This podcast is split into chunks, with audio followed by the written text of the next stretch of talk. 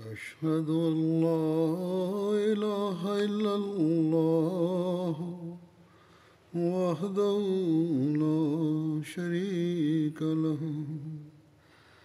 وأشهد أن محمدا عبده ورسوله. أما بعد فأعوذ بالله من الشيطان الرجيم. بسم الله الرحمن الرحيم. الحمد لله رب الحمد لله رب العالمين. الرحمن الرحيم.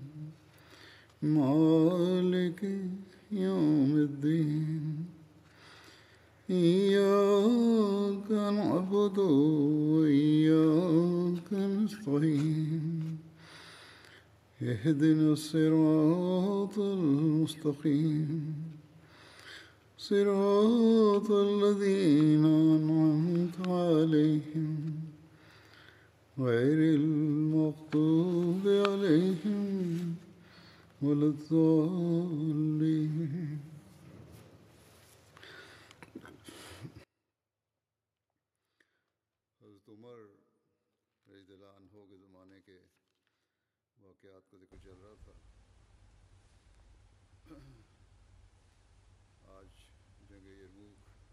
Hazrat Amir al-Mu'minin, Mwenyezi Mungu amsaidie sana, anasema nilikuwa naeleza matukio ya zama zahad umar raziallahu taala anhu.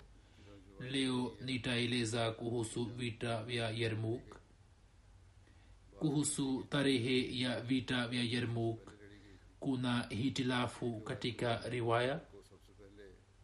Riwaya moja inasema kwamba vita hii ilitokea mnamo mwaka wa 15 hijiria ilhali kwa mujibu wa raia wengine vita hii ilikuwa imetokea mwaka wa 13 hijiria kabla ya ushindi wa dameski. Sawa na riwaya moja habari njema ya kwanza ya kupata ushindi katika vita iliyomfikia hat umar raziallahu anhu ilikuwa ni ya vita vya yermuk wakati ule siku ishirini zilikuwa zimepita juu ya kifo cha hat abubakar wengine wanasema kuwa kwa mara ya kwanza alikuwa amepata taarifa ya ushindi wa demaski lakini kwa vyote vile ushindi wa demaski na kupata taarifa yake inaonekana ndiyo sahihi zaidi iliyotokea kwanza. Shahidi zinaonyesha hivi kwamba vita vya yarmuk ilikuwa imepiganwa katika zama za umar warumi ambao wakishindwa mara kwa mara walikuwa wametoka demaski na hims na kadhalik walifika antakia antakia ni mji wa mpakani mwa siria wakamwomba hirikal msaada wakisema kwamba waarabu wamevuruga siria nzima hirikal akawaita baadhi yao waliokuwa hodari na wenye heshima katika jumba lake na akasema ya kwamba waarabu ni chini yenu katika nguvu na idadi na silaha. Sasa kwa nini hamwezi kupambana nao?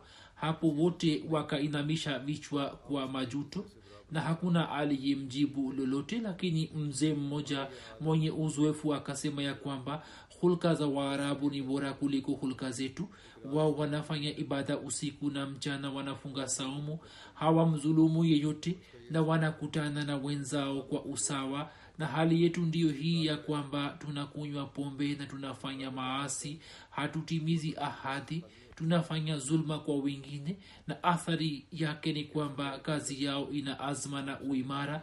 Na kazi yetu inakuwa haina azma na uimara kaisari kwa hakika alikuwa ameshafunga nia ya kuondoka siria lakini kutoka kila mji na wilaya watu walikuwa wakija kwake kuomba msaada. Kaisari akapata ghera na akajipanga kwa jazba kali ili atumie nguvu zake zote za ufalme zidi ya warabuni roma kustuntuniya lutinia kisiwa cha armenia kote kote akatuma amri ya kwamba majeshi yote yahudhurie katika antakia juu ya tarehe maalum na akawaindikia maafisa wa wilaya zote ya kwamba watu watu wanajeshi kwa kadri wawezavyo wa kuwakusanya wakusanye na watumwe hapa amri zikawafikia tu na majeshi yakaja kwa wingi pembezoni mwa antakia kote kote majeshi yalikuwa yamejumuika na yalikuwa mengi sana. Hata abu ubaida raziallahu anhu maeneo aliyokuwa ameyateka watu na viongozi wa yale maeneo walikuwa wamevutika na uadilifu wake kiasi hiki ya kwamba licha ya kuwa na dini tofauti wao wenyewe walikuwa wameweka wajasusi wa kuwaletea taarifa ya maadui. Hivyo kwa kuwapitia mawajasusi hawa hat abu ubaida akapata taarifa zote? Yeye akawaita maafisa wote na akasimama na kutoa hutuba yenye kusisimua imani ambayo muhtasari wake ndio huu ya kwamba eni waislamu mwenyezi mungu aliwajaribuni mara kwa mara na nyini mkafanikiwa katika mtihani wake. Hivyo kama malipo yake mwenyezi mungu daima akawajalieni ushindi na ufaulu. Sasa maadui zenu silaha ambazo wametoka nazo za kupambana nani ardhi imetetemeka juu yake. Sasa niambieni mnasemaje? Yazid bin abi sufian aliyekuwa ndugu yake amir muavia akasimama na akasema ya kwamba rai yangu ni kwamba tuwaache kina mama na watoto wabaki mjini nasi tupige kambi nje ya mji na pia khalid na amr bin as waendikiwe barua ya kwamba watoke demaski na palestina kuja kutusaidia. Huzur anasema hapo pia inathibitika ya kuwa ushindi wa demaski ulikuwa umetokea kabla. Shirahbil bin hasana akasema siku hii kila mmoja anatakiwa kutoa rai yake kwa uhuru. Rai aliyoitoa yazid bila shaka ametoa kwa nia njema lakini mimi ninaipinga. Watu wa mji wote ni wakristo yawezekana kuwa wao kwa sababu ya ubaguzi wakiwakamata ahali zetu wawakabizi kwa kaisari au wenyewe wawaue hata bubedha akasema kwamba utatuzi wake ni kwamba sisi tuwafurushe wakristo kutoka mjini. Wake na watoto wenu watasalimika shirahbil akainuka na akasema ewe amiri wewe huna haki hiyo? Sisi tumewapatia wakristo hawa amani juu ya sharti hili ya kwamba wao waishi mjini kwa amani na kwa utulivu. Hivyo kivipi tunaweza kuvunja ahadi yetu? Tumefanya ahadi sasa kivipi tunaweza kuivunja? Kwamba tuwaondoe kutoka mjini? Hatabu ubeda akakubali kosa lake lakini hawakuweza kufikia mwafaka fulani. Watu wa kawaida wakatoa rai ya kwamba tukisalia hims tusubiri msaada wa kijeshi. Abu ubaida akasema hatuna muda wake. Kisha wakafikia uamuzi kwamba wakiacha hims waelekee demaski khalid yupo kule na mpaka wa uarabuni ni karibu walipoamua kufanya hivyo hata abu akamwita habib bin maslama aliyekuwa afisa wa hazina na akasema jizia inayochukuliwa kutoka kwa wakristo saizi hali yetu ni hivi kwamba hatuwezi kubeba dhima ya kuwalinda. Jizia ilikuwa inachukuliwa ili wasaidiwe kwa namna mbalimbali mbali. lakini sasa hatuwezi kufanya chochote hivyo chochote kilichopokelewa kutoka kwao uwarudishie yote na uwaambie ya kwamba uhusiano wetu na nyini uliokuwepo bado tunao lakini kwa kuwa saizi hatuwezi kubeba jukumu la kuwalindeni hivyo jizia ambayo ni malipo ya uhifadhi nyini mnarudishiwa hivyo hela ya malaki mingi iliyokuwa imekusanywa ikarudishwa kwao. Tukio hilo likaleta athari kubwa kwa wakristo ya kwamba wao walikuwa wanalia na walikuwa wakisema kwa jazba ya kwamba mungu awarudisheni. Mayahudi wakapata athari zaidi nao wakasema ya kwamba tunaapa kwa taurati maadamu tuko hai kaisari hawezi kuiteka hims. Wakisema hayo wakafunga milango ya mji na wakaanza kuulinda kotekote kote abu ubeda hakuwatendea watu wa hims pekee kwa wema huo bali wilaya zote zilizokuwa zimeshatekwa akawaindikia wote ya kwamba hela ya jizia iliyokusanywa irudishwe. Abu ubeda akaelekea demaski na akamjulisha hat umar kuhusu hali zote hat umar kwa kusikia kwamba waislamu kutokana na hofu ya warumi wamekuja hims akahuzunika sana lakini pale alipojua ya kwamba maafisa wote na jeshi zima limeamua hivi hapo akarizika na akasema ya kwamba mwenyezi mungu kwa hikma yake fulani atakuwa amewaafikisha waislamu wote juu ya rai hiyo. Khalifa mtukufu anasema ya kwamba zipo kumbukumbu kumbu, zinazosema ya kwamba hatumar alikuwa ameulizwa juu ya hilo na hatumar alikuwa amesema ya kwamba kama hamwezi kuwalinda basi jizia mliyopokea kutoka kwao muwarudishie hat umar akamwindikia hat abu ubaida ya kwamba mimi namtuma said bin amir kwa ajili ya kukusaidia lakini ujue ya kwamba kushinda na kushindwa hakutokani na idadi kubwa au idadi ndogo ya jeshi abu ubeda akifika demaski akawakusanya maafisa wote na kushauriana nao.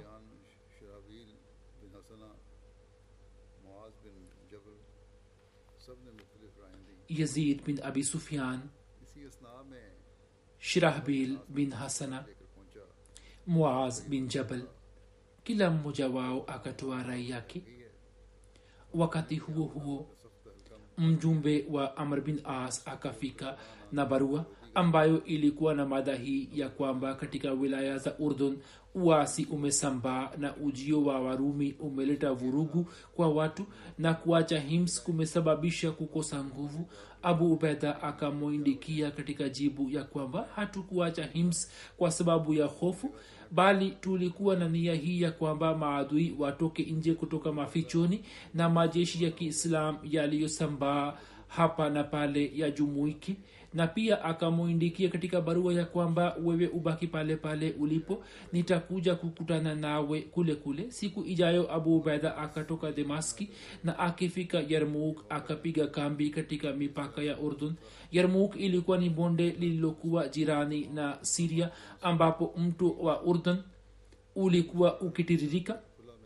Amr bin as pia akaja kukutana nao hapa hapa nafasi hii kutokana na mahitaji ya vita ilikuwa ikifaa kwani kutoka hapa mpaka wa uharabuni ulikuwa karibu kuliko maeneo yote mengine na nyuma yake kulikuwa na uwanja mpana na mkubwa hadi mpakani mwa uharabuni ambao ulikuwa ukiwawezesha kusogea nyuma sawa na haja.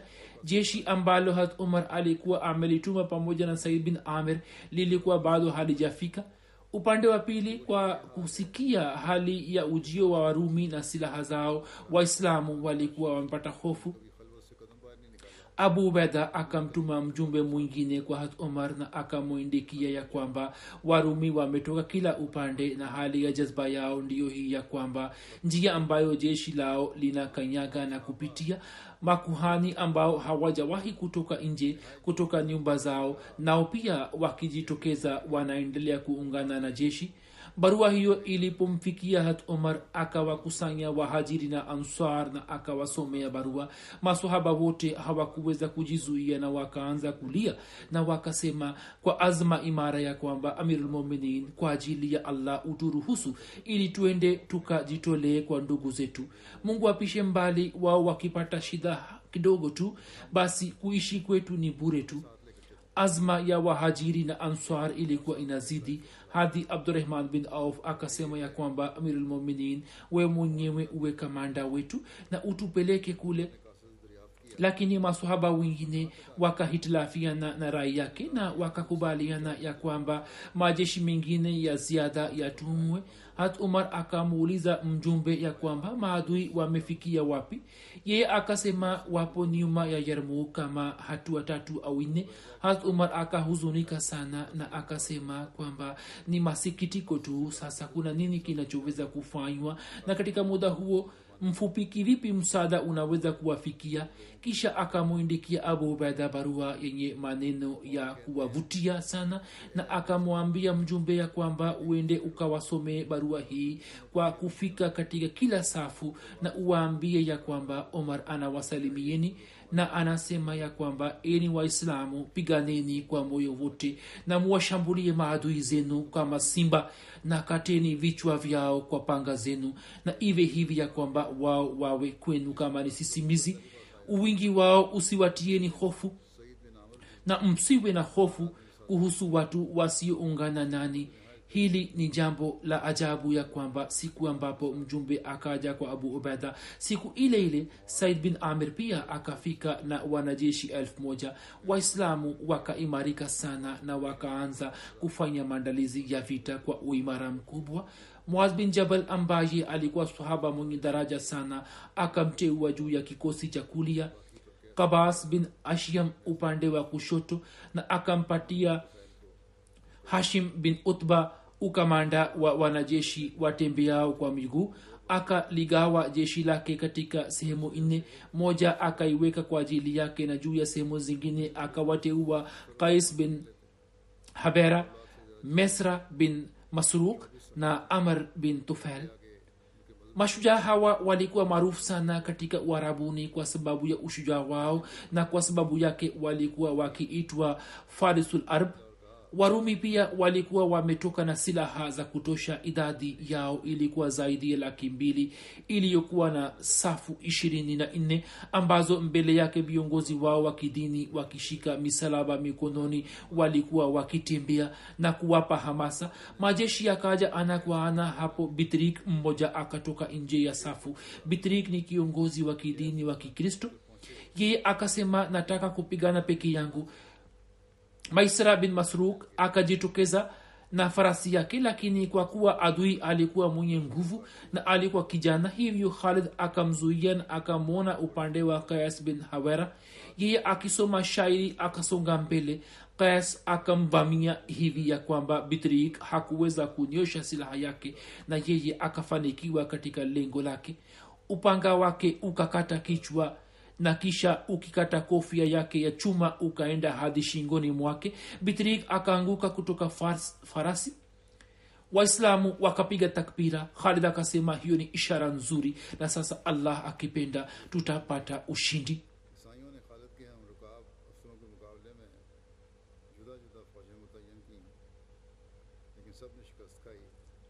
Tutapata ushindi? wakristo wakapanga vikosi mbalimbali dhidi ya maafisa wa khalid lakini wote wakashindwa na siku ile vita ikaishia hapa hapa. Usiku yani pale waliposhindwa usiku warumi walipoona ya kwamba sisi tunashindwa kiongozi wa warumi bahan akawakusanya makamanda na akasema waarabu wameshaonja ladha ya mali ya siria. Ni vyema ya kwamba badala ya kupigana nao vita tukiwapa tamaa ya mali tuwaondoe kutoka hapa. Wote wakaafikiana juu yake. Siku ya pili mjumbe akamfikia abu ubaida akisema kwamba afisa fulani mwenye heshima umtume kwetu. Tunataka kuongea naye kuhusu suluhu. Abu ubeda akamchagua khalid. Mjumbe aliyekuja na ujumbe alikuwa akiitwa george. Wanahistoria wa kiurdu wameandika jina lake kama george lakini katika vitabu vya kiarabu jina lake limeelezwa kama jerja. Nimeona niambie kwa ajili ya waarabu yeye alipowasili muda wa jioni ulikuwa umeshawadia baada ya muda kidogo. Sala ya magharibi ikaanza waislamu wakisema takbira jinsi walivyosimama kwa shauku na jinsi walivyoswali sala kwa uzama ndani yake na kwa utulivu na kwa heshima na unyenyekevu sana mjumbe akaendelea kuwaona kwa mshangao mkubwa. Hadi sala ilipomalizika yeye akamuuliza abu ubaida maswali machache na swali moja akamuuliza ya kwamba kuhusu isa nyinyi mna itikadi gani abu ubaida akasoma aya zifuatazo za qurani tukufu inna mathala isa inda llahi kamathali adama khalakahu min turabin summa qala lahu kun fayakun يا أهل الكتاب لا تغلوا في دينكم ولا تقولوا على الله إلا الحق إنما المسيح عيسى بن مريم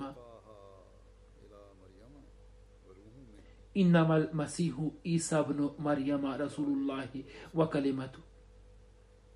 ألقاها إلى مريم وروح منه. فآمنوا بالله ورسله. ولا تقولوا ثلاثة. انتهوا خيرا لكم. إنما الله إله واحد. إنما الله إله واحد. سبحانه أن يكون له ولد. سبحانه أن يكون له ولد. له ما في السماوات وما في الأرض. وكفى بالله وكيلا. لن يستنكف المسيح. لن لم يستنكف المسيح أن يكون عبدا لله. ولا الملائكة المقربون.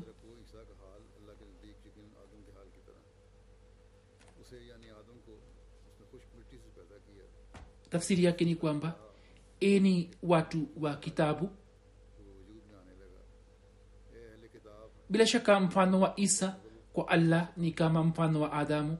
Alimuumba kwa udongo kisha akamwambia kuwa basi akawa eni watu wa kitabu msiruke mipaka ya dini yenu wala msiseme juu ya allah ila yaliyo kweli masihi isa bin mariamu ni mtume wa allah na neno lake tu alilompelekea mariamu na ni roho iliyotoka kwake.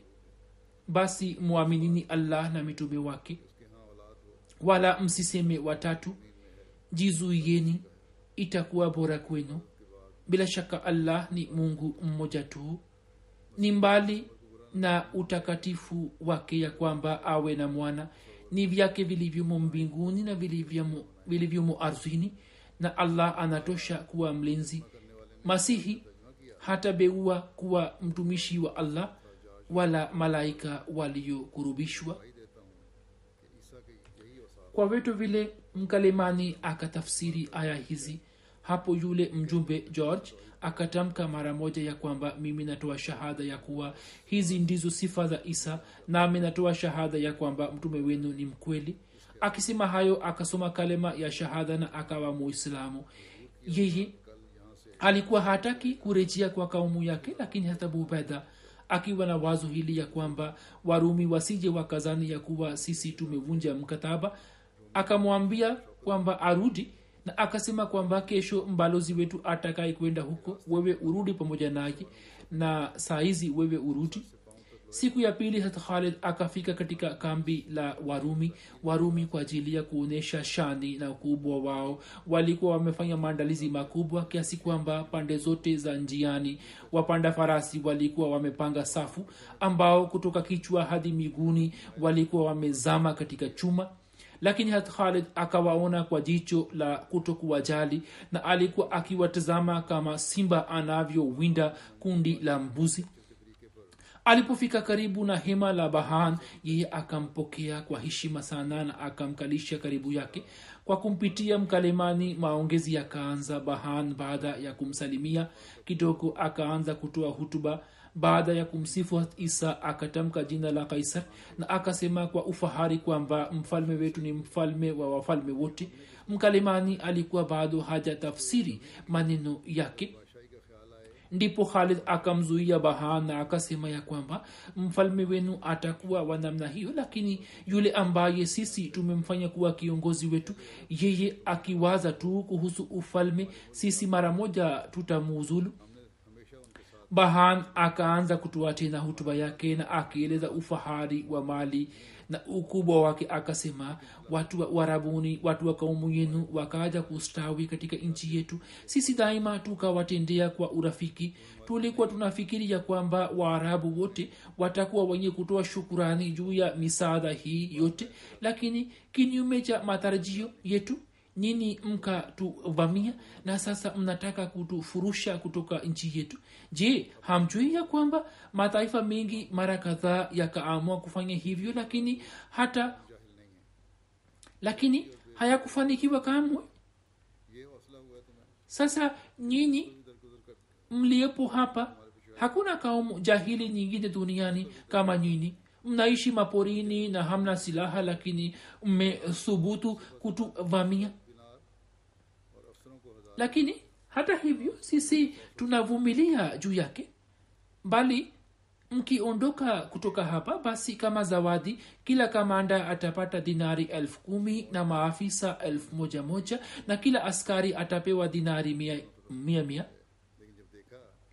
huzur anasema uhakika ni kwamba wao wenyewe walikuwa wamekusanya jeshi kubwa dhidi ya waislamu ili wawamalize wa lakini pale walipoona kwamba kushinda vita siyo rahisi hapo wakaleta masharti hayo.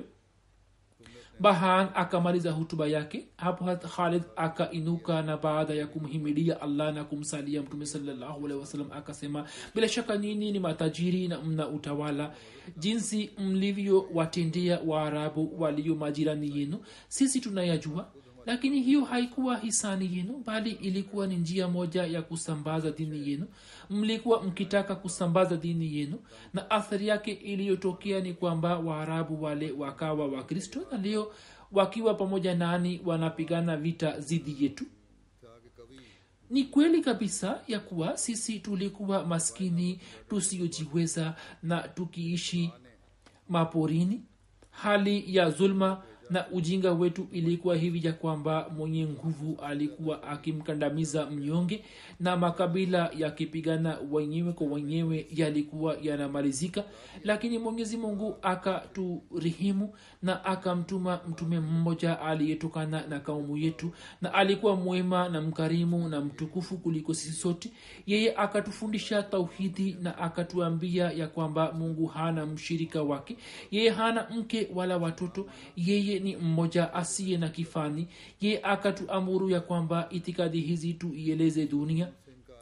Mwenye kuziamini ni muislamu na ni ndugu yetu na asiye amini lakini anakubali kutoa jizia sisi ni walinzi wake. Na anayekataa zote mbili basi kwa ajili yake ni upanga. Kama hamamini na kisha mko tayari kupigana nasi vita basi sisi pia tuko tayari bahan kwa kusikia neno la jizia akavuta pumzi baridi akiashiria upande wa jeshi lake akasema kwamba watu hawa watakufa lakini hawatalipa jizia. Sisi tunachukua jizia na hatutoi jizia. Ilmuradhi hawakufikia mwafaka fulani na khalid akainuka na kurejea. Sasa maandalizi ya vita hii ya mwisho yakaanza ambayo baada yake warumi hawakuweza kusimama juu ya miguu yake.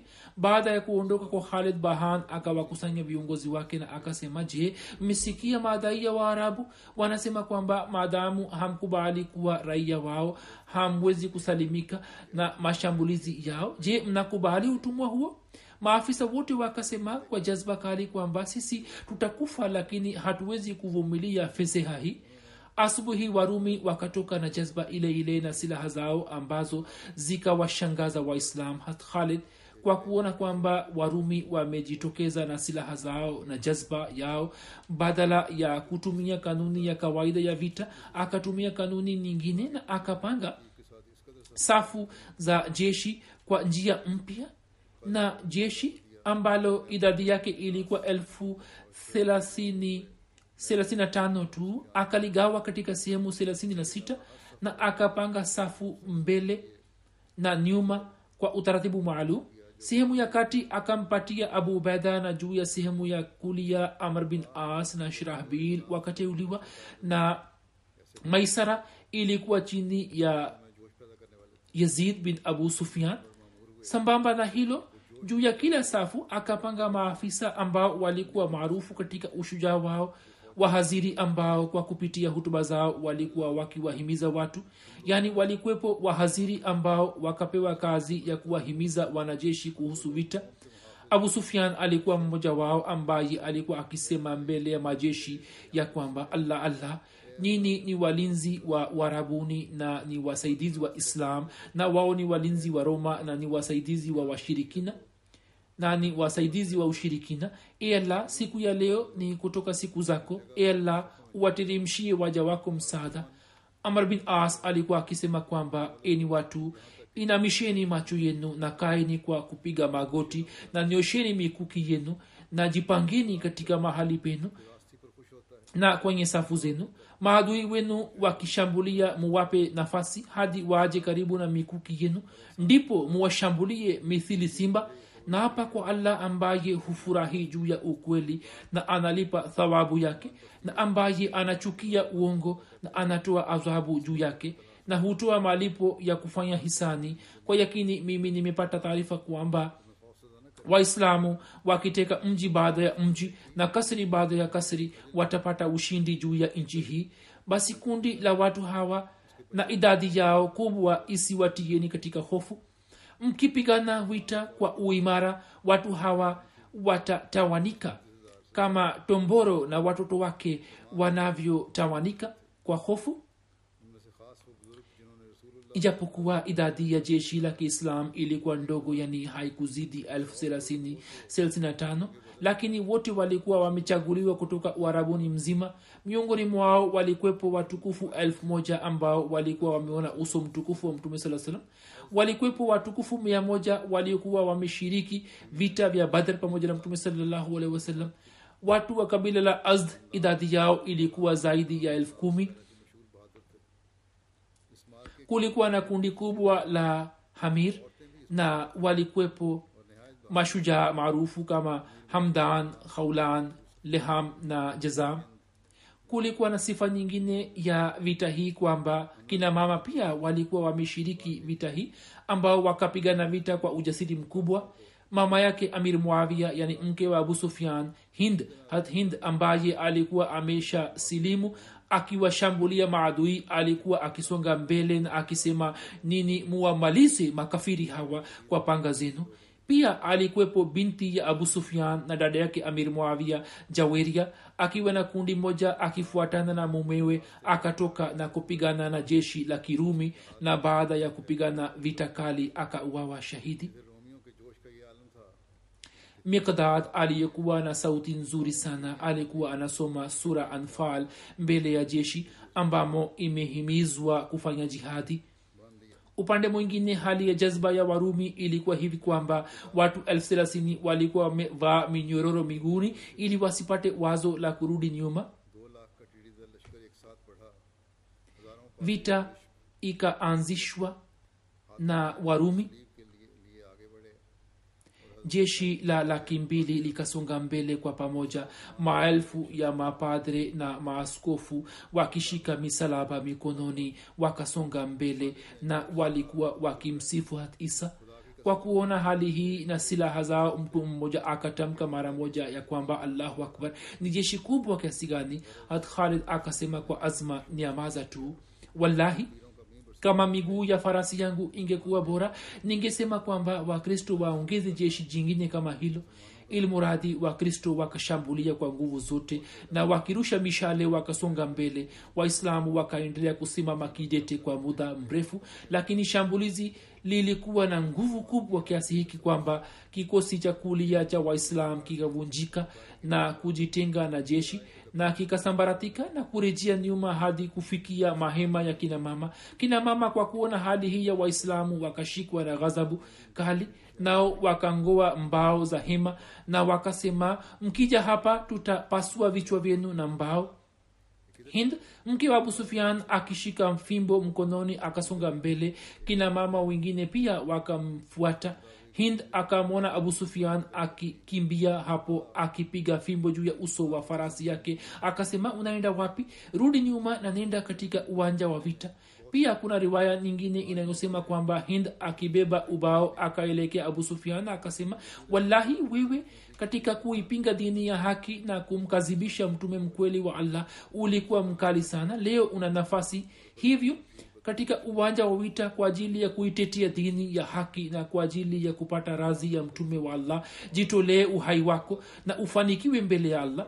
Abu sufian akapata ghera sana na akageuka na kuingia katika jeshi la maadui na upanga wake.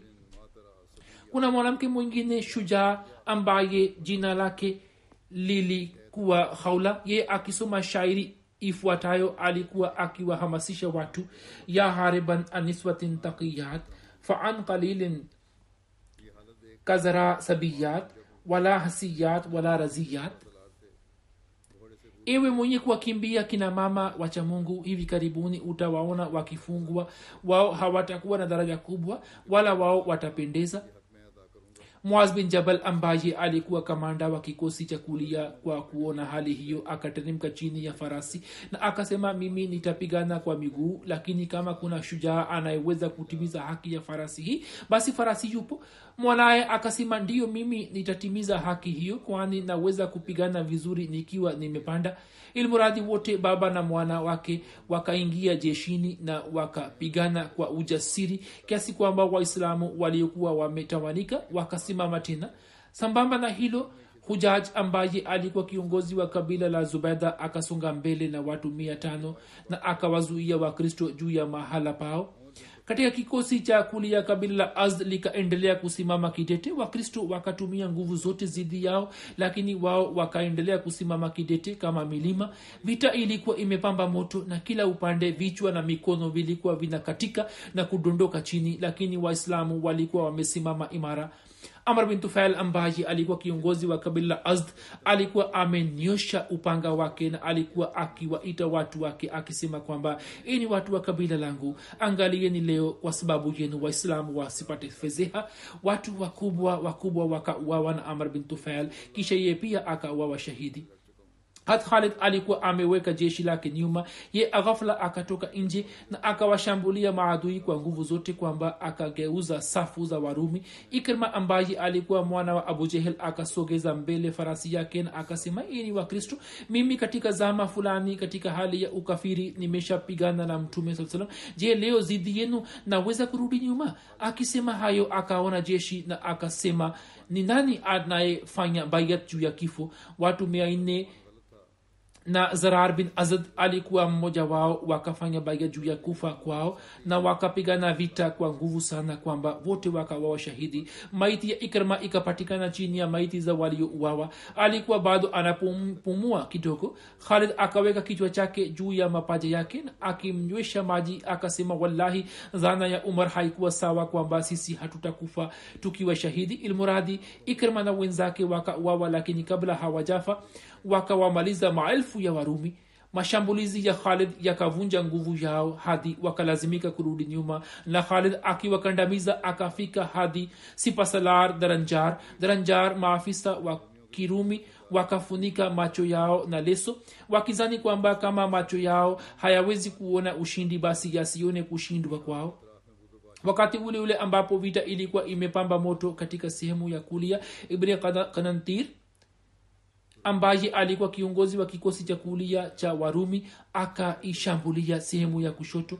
Kwa bahati mbaya katika sehemu ile kulikuwa na watu wengi wa kabila la leham magsan waishio katika maeneo ya siria na walikuwa wakitoa jizia kwa warumi kwa muda mrefu. Hivyo hofu na haiba ya warumi iliyokuwa mioyoni mwao ikaleta athari yake ya kwamba katika shambulizi la kawanza tu miguu yao ikatetemeka walikuwa waislamu lakini kulikuwa na haiba ya zamani moyoni mwao hivyo wakaogopa na wakatawanika lakini hata hivyo maafisa wakaonyesha ujasiri. Kama maafisa wangeonyesha woga vita ingekuwa imekwisha.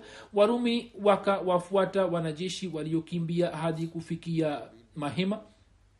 Kina mama kwa kuona hali hiyo wakatoka nje na ushujaa wao na, na, na ushujaa wao ukawazuia wakristo kusonga mbele ijapokuwa jeshi lilikuwa limesambaratika lakini katika maafisa qubas bin ashyam said bin zaid yazid bin abi sufyan amr bin as shirahbil bin hasana walikuwa wanapigana kwa ujasiri. Mikuki na panga zilikuwa zikivunjika na kudondoka kutoka mkono wa kobas lakini alikuwa amesimama kidete. Mkuki ulipokuwa ukivunjika na kudondoka chini alikuwa akisema je yupo mtu ambaye ampatie mtu silaha aliyekiri kwa allah ya kwamba kama atageuka nyuma katika uwanja wa vita basi atageuka akifa watu mara moja walikuwa wakimpatia mkuki na upanga naye alikuwa akiwashambulia maadui kama simba. Abul awar pia akashuka chini kutoka farasi yake na akielekea jeshi lake akasema kwamba kufanya subira na kusimama imara ni shaba, sababu ya heshima duniani na ni rehma katika akhira angalieni samani hii isitoke mkononi said bin zayad akiwa na hasira alikuwa amesimama kwa kupiga magoti ndipo warumi wakamlenga. Ye akawawamia kama simba na akamvua afisa wao wa mbele. Yazid bin abu sufian ndugu yake mwavia alikuwa anapigana kwa uimara sana. Kwa bati babake aitwaye abu sufian aliyekuwa akiwapa wanajeshi hamasa akaja upande ule na akimwona mwana wake akasema ewe mwanangu wakati huu kila mwanajeshi anaonyesha ushujaa katika uwanja wa vita wewe ni kamanda wao hivyo una haki zaidi ya kuonyesha ushujaa katika jeshi lako kama mwanajeshi mmoja tu akashinda juu yako basi kwako itakuwa nafasi ya kujisikia majuto shrahbil alikuwa na hali hii kwamba warumi walikuwa wamemzingira toka pande zote naye alikuwa amesimama katikati na alikuwa anasoma aya hii ya kurani tukufu إن الله اشترى من المؤمنين أنفسهم وأموالهم بأن لهم الجنة يقاتلون في سبيل الله فيقتلون ويقتلون hakika allah amenunua kwa waaminio nafsi zao na mali zao ili wapate pepo. Wanapigana katika njia ya allah. Kwa hiyo wanaua na wanauawa. Na alikuwa akipiga takbira kwamba wenye kufanya biashara na allah na kuwa majirani zake wako wapi?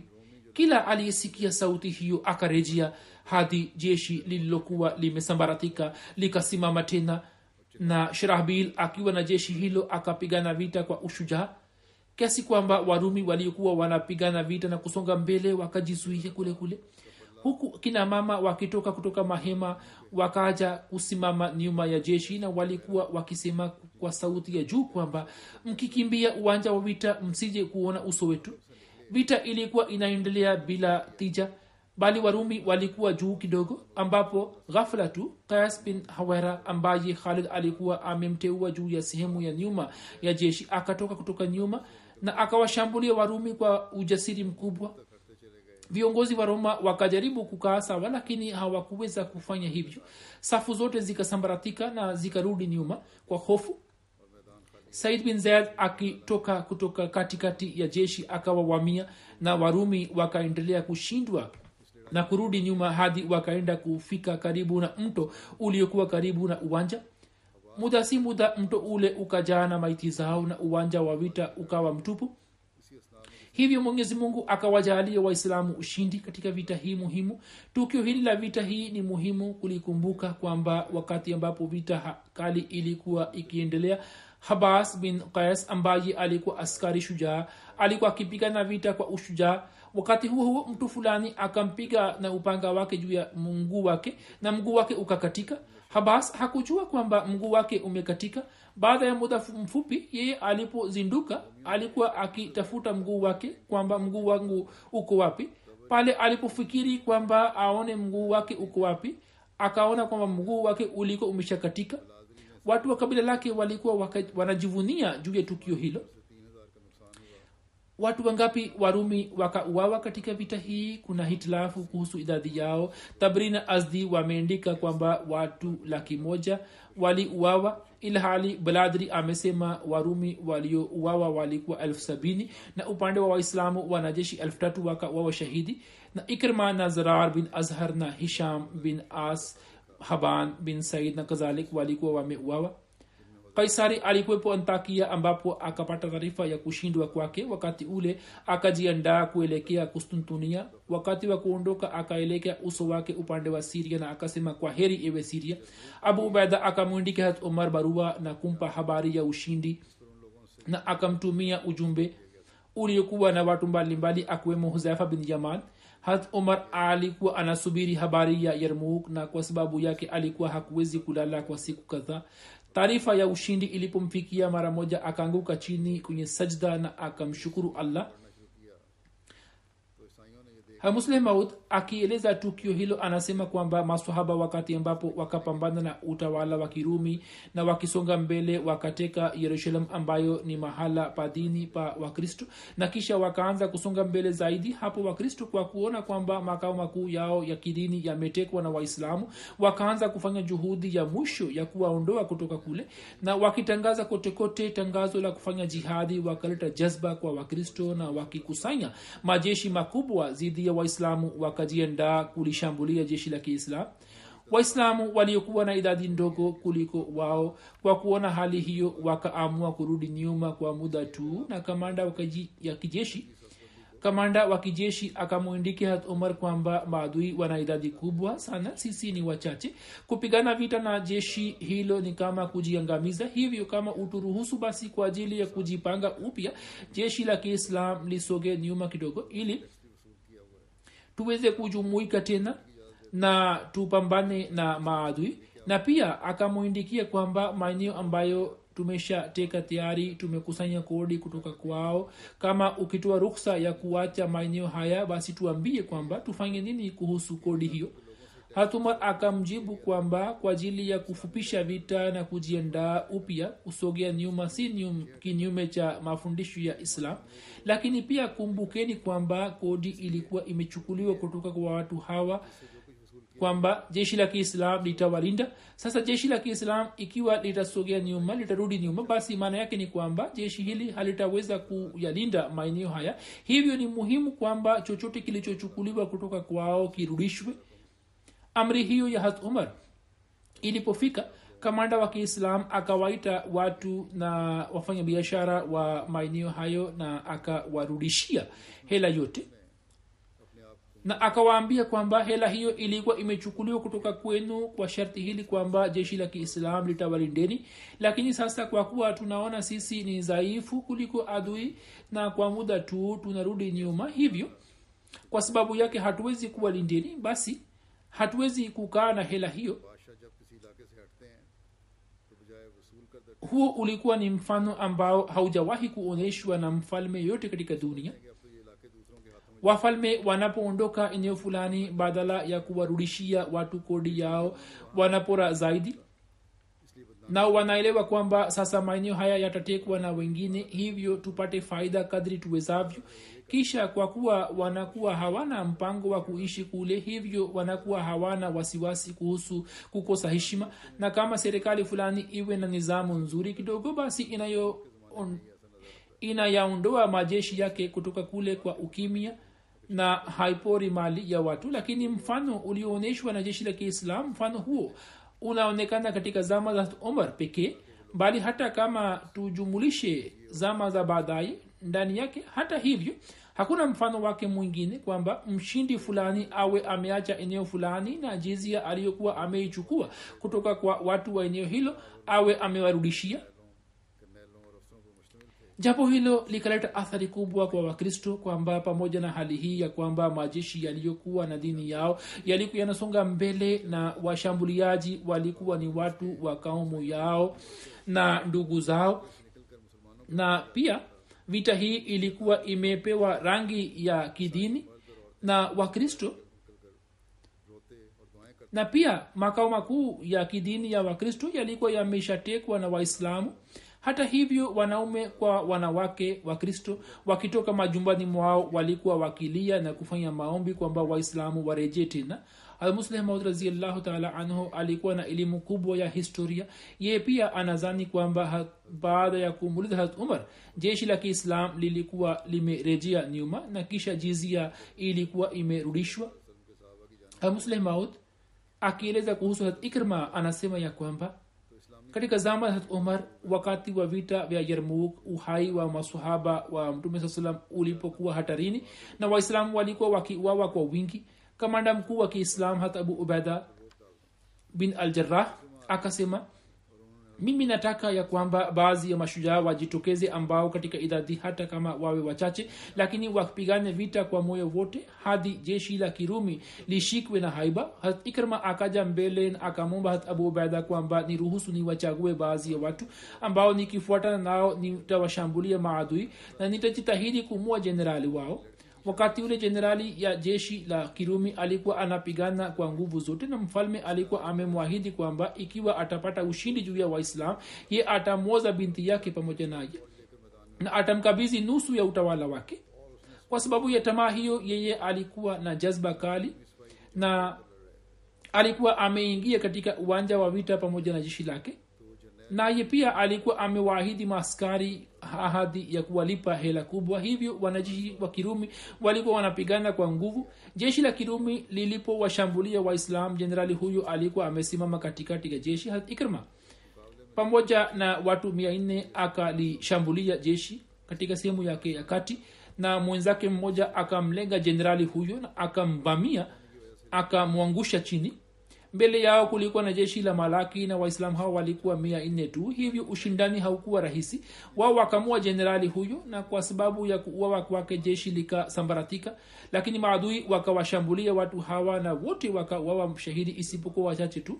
Miongoni mwa hawa kulikuwa na watu kumi na wawili waliokuwa wamejeruhiwa vikali. Jeshi la kiislam lilipopata ushindi watu hawa wakaanza kutafutwa. Hat ikrima alikuwa mmoja wao. Mwanajeshi mmoja akaja kwake ye alikuwa na hali mbaya. Ye akasema ikrma ninayo maji. Hivyo kunywa kidogo. Hatikrma akageuza uso wake karibu yake alikuwepo mwana wa abbas fazal aliyekuwa amejeruhiwa sana. Ikrma akasema ghera yangu haiwezi kuvumilia kwamba watu waliomsaidia mtume salallahu alehi katika muda ule ambapo mimi nilikuwa adui wake mkali. Waona watoto wake waafe kwa kiu nami nikinywa maji nibaki kuwa hai. Hivyo kwanza uwanyweshe uwanyweshe watu hawa. Kama yatabaki kidogo basi nilete. Hivyo muislamu huyo akamwendea fazl. Ye akaashiria upande wa mtu mwingine na akasema kwanza umnyweshe huyu. Yeye anahitaji zaidi kuliko mimi. Ye akamwendea mjeruhi huyo lakini ye akaashiria kwa mjeruhi mwingine na akasema kwamba ye ana haki zaidi kuliko mimi. Hivyo ye akaendelea kuwaendea mmoja baada ya mwingine nao wakaendelea kumpeleka mbele na hakuna aliyekunywa maji. Ye alipofika kwa mjeruhi wa mwisho mtu huyo alikuwa amefariki dunia na aliporejea kwa ikrma naye pia alikuwa ameshafariki dunia. Na wajeruhi wengine pia kila mbaye alikuwa amemwendea alikuwa ameshafariki dunia. Huu ndio ulikuwa mwisho wa vita hii na hivyo allah akawajalia ushindi. Habari hizi bado zinaendelea. Nitazileza katika siku za usoni inshallah.